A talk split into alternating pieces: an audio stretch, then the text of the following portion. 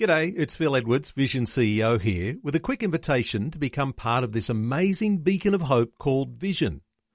Together we can put our love into action to help people of all kinds build or rebuild their lives on the truth of God. Please consider the part you can play during our upcoming Visionathon appeal, remembering that it's your support that makes Vision possible, including this podcast. Life, culture, and current events from a biblical perspective. 2020 on Vision.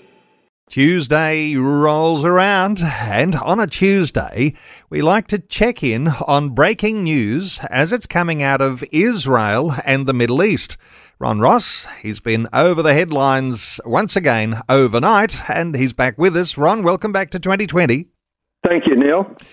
Ron, let's talk about some of the very latest headlines coming out of Israel. The Israeli Air Force is set to begin training for attack on the Iranian nuclear program. This one sounds serious. Yeah, the Israeli Air Force will begin training for an attack early next year. The government has earmarked 1.5 billion US dollars for a potential strike against Iran's nuclear program. Israel Prime Minister Naftali Bennett last month told the UN General Assembly that Iran's nuclear program has hit a watershed moment and so has our tolerance. According to the Times of Israel, some aspects of the Israel attack plan are ready to be deployed in a short period of time, while others will take more than a year. Some of these include finding ways to strike subterranean facilities and countering Iranian defenses as well as retaliatory strikes.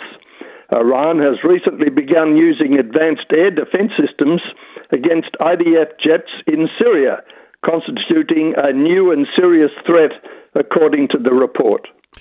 Well, it could be posturing, but it could be, in all seriousness, uh, something in preparation for what could be inevitable and uh, an interesting one, and uh, certainly a significant headline.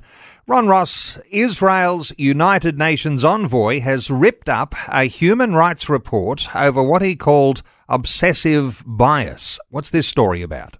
Israel's ambassador to the UN, Gilad Erdan, ripped up a report by the UN Human Rights Council during an address at the General Assembly, slamming the global rights uh, body for its obsessive anti Israel bias.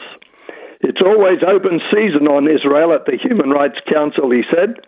The UN Human Rights Council has issued 142 condemnations against UN member states altogether, of which 95 were leveled at Israel. As Erdan noted, the Human Rights Agency has issued 35 condemnations against Syria and only 10 against Iran. The voices of the victims of the terrible crimes against humanity that we've already seen in the first decades of this century cannot be heard over the obsession of the so called Human Rights Council targeting Israel. Hey, uh, speaking of Syria, according to Syrian media reports, Israel has attacked Hezbollah locations near Damascus in rare daylight strikes. Uh, what's this one? Yeah, the IDF carried out rare daytime strikes near Damascus on Saturday, according to the Syrian media. The strikes reportedly targeted ammunition depots and advanced weapon systems heading towards Hezbollah and other Iranian proxies in the region. Two Syrian soldiers were reportedly injured in the attack, which was reportedly carried out by surface to surface missiles fired from northern Israel.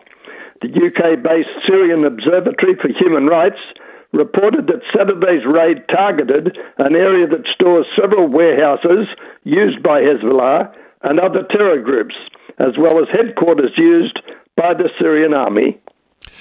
Okay, hackers have named Hezbollah members who were hiding out as students in Venezuela. What's the story here? Yeah, an amazing story. An anonymous hacker collective revealed the names of alleged Hezbollah terrorists living in Venezuela, accusing them of profiting from drug and human trafficking, thereafter being called students. The unnamed hackers told Israel Hayom that they had received help from defecting former socialist officials to access secret files belonging to the regime's Directorate General of Military Counterintelligence. The agency, they alleged, kept a database of Hezbollah terrorists who had entered the Latin American country under the auspices of a government language study program, many of them residing on tropical Margarita Island. The hackers go by the name HDP, the Israeli newspaper reported. According to Israel Hayom, the HDP hackers believe the listed Hezbollah members in the regime database are involved in arms and drug trafficking, as well as money laundering to finance terror. Several of them are related. The hackers claimed the men were involved in cocaine trafficking and human trafficking. Okay, a little history here since the first century and the beginning of the diaspora and uh, the tribes of Israel spread out all over uh, the known world. Uh, now, 235 members of a lost tribe of Israel are coming home. What's this one about, Ron?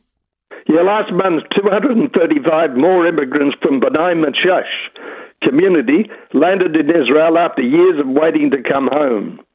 Hailing from Manipur in northern east India, they're descendants of the lost biblical tribe of Menashe and have preserved the Jewish tradition across 27 centuries of exile.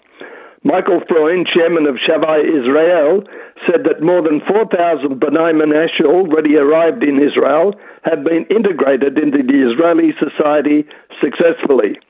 We still must not forget that 6,500 members of the community are still waiting in India and longing for the moment when they too will be able to come to Israel. And it's our duty to do everything we can to make this happen, Michael Freund said. The ancestors of the B'nai Menashe were part of the Assyrian exile. These families wandered through Central Asia and the Far East centuries for, for centuries before settling in what is now northeastern India, along the borders of Burma and Bangladesh. I can add from personal experience, Michael Freund has devoted his life to this mission.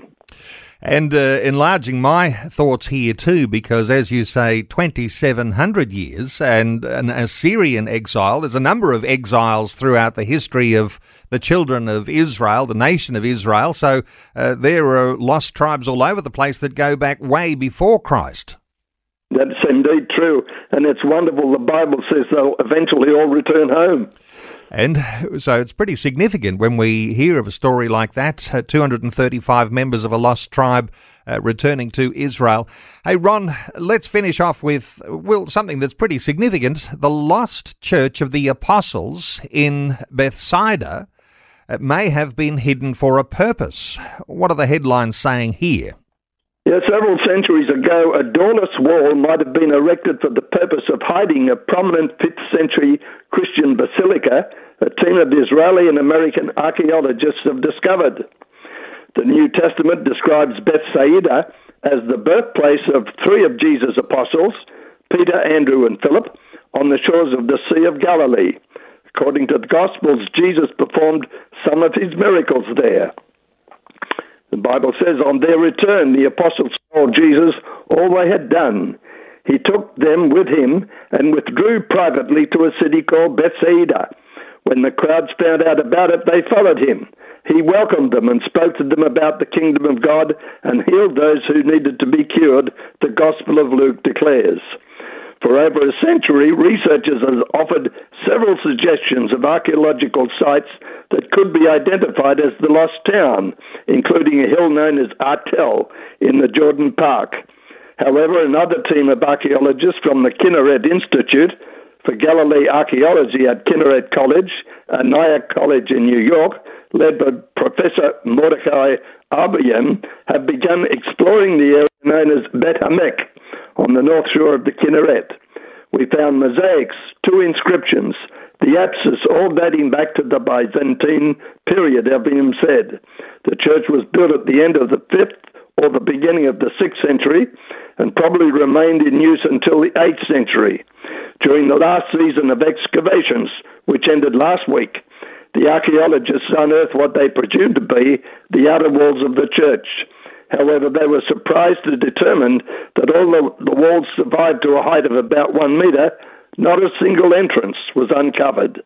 Next year, the archaeologists intend to excavate around the church to reach the foundation, which will likely allow them to deck the wall and possibly answer the mystery. A wonderful update, Ron Ross, uh, across the detail, and it is happening as we speak. Up to date information, breaking news out of Israel and the Middle East. Ron Ross, always appreciate you. Thanks so much for the update today on 2020. Thank you, Neil. Thanks for taking time to listen to this audio on demand from Vision Christian Media. To find out more about us, go to vision.org.au.